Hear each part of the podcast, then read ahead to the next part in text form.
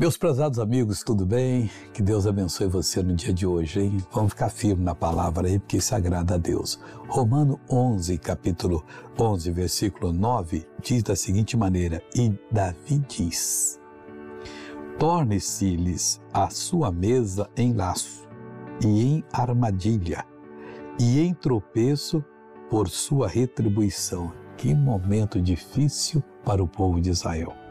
Nós temos que saber que não basta a gente pertencer a uma boa igreja, não basta a nossa família ser reputada como uma boa família, ou nós mesmos. O que importa é a nossa relação com Deus.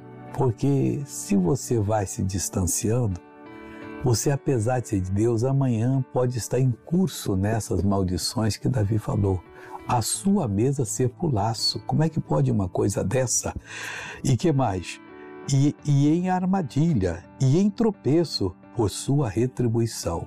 Deus tenha misericórdia de cada um que está precisando dessa misericórdia.